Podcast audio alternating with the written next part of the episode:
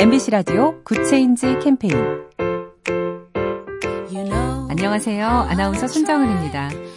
추석 선물을 하고 싶은데 혹시 청탁금지법에 걸리는 건 아닐까 걱정하는 분들 많으시죠? 청탁금지법은 받는 분이 교사와 언론인을 포함해 공직자의 경우에만 해당되고요.